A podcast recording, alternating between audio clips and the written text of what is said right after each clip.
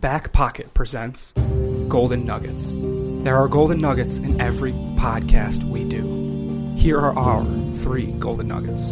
Enjoy. from so so I mean that's like my whole mission, right? Is climate, and, it's Yeah. and it's not even necessarily climate; it's our planet. I've been to some of the literally the most beautiful places that I think exist in the world, and I've also been to some of the shittiest places that I think exist in the world.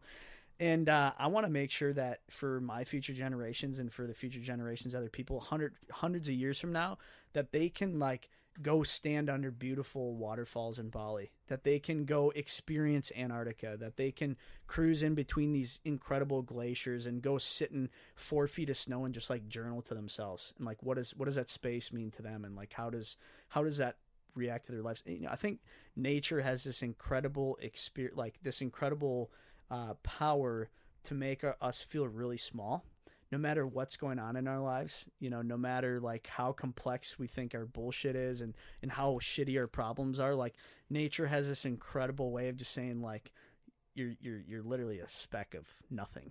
Uh and in an incredible way though, you know, like in an incredible like loving and caring way. Um like the most amazing mom ever, right? Mother Nature. It's Mhm. like literally it's the most amazing mother ever, you know, you some of the like craziest times of my life have been in these crazy just uh, natural places and just been totally like washed over with this sense of peace.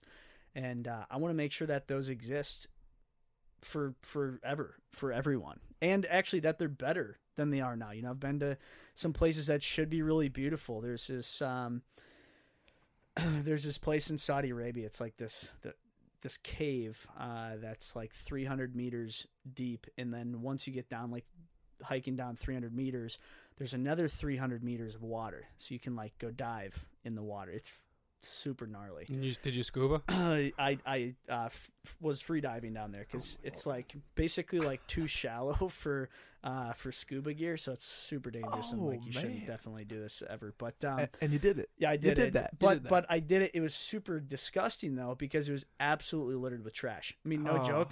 There's a layer of trash on top of the water for the majority of water. And I was there with two of my friends, and they're like, "You're not literally like gonna go in that, right? Like that's disgusting. There's like trash all over the place." I was like, "No, fuck yeah, I'm absolutely going in this." um, but like a place like that should be this incredible nature retreat, and it's just it's, it's shit. It's shitty. Um, so anyway, I want to make sure that the rest of our spaces don't end up like that. And I want to make sure spaces like that get better. That's why, you know, that's my why behind Woodchuck. That's my why behind starting this book and launching this book is that, you know, that's my kind of personal.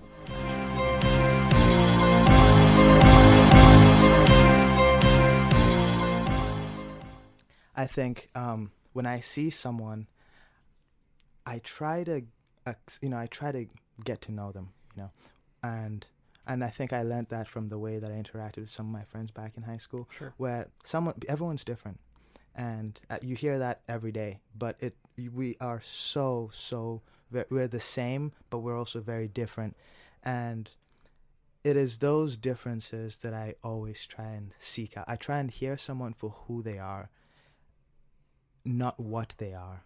And you know, for me being looking the way I do and having grown up in a different place with people from many different countries, you can't narrow yourself down to a certain I mean, it's good to have ideals and say this is what's good, this is what isn't, but it's also really important to be able to see to hear and listen other things, you know, other ways of life and to hear other stories that you might not be familiar with. Mm-hmm. And I think for me, it is that desire to let people explain themselves without me having to explain them to myself without even really getting to know them. Can you say that one more time? So it Yes. is, yeah. So it, I let I give someone the opportunity to explain themselves to me, rather than me coming with my own perceptions of who I think they are, based on even even if it's based on an interaction I saw them have with someone else. I Mhm. might not have. I really wouldn't have context. You know, I don't know why that interaction went the way that it went.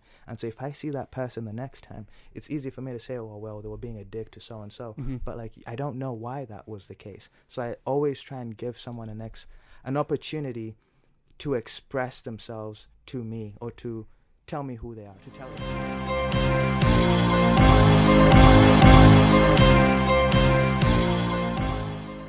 My average quality is uh, what happened to me today. I went to the dentist for the first time in two and a half years, and uh, it's a rude awakening. I really got humbled. I'm a I'm a very lazy man when it comes to brushing and flossing, and uh, I paid the consequences. Man, I walked in there. You know, I knew I knew it wasn't gonna be great, but I got punched in the face, and uh, they made me come back two hours later and say and apologize to them.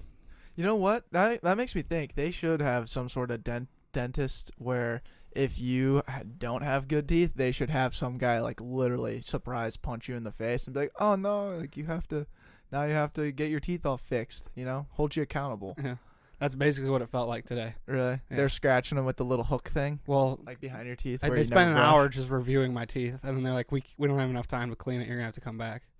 reviewing. Like they're just looking at like, man, They were just like they went like C twenty eight, one, and then they were like B fourteen, how many cavities do you have? three, five, You have five. Yeah. Ooh, dude. five, dude. Oh. That was uh, Ooh. he just kept on counting, dude.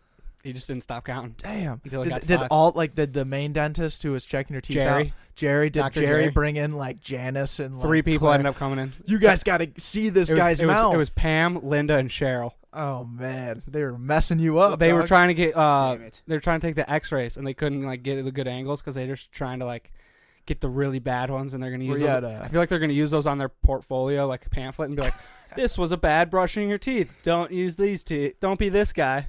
And they yeah, they got the really good X-ray because when they pull it up, they're like, "Oh, look at this guy's teeth." Yeah. Well, I, I wouldn't say that. I would say like bad, average, good, and you'd be right in the middle, dude. Uh, closer Sitting to in the saddle, staying in the saddle. I'm singing out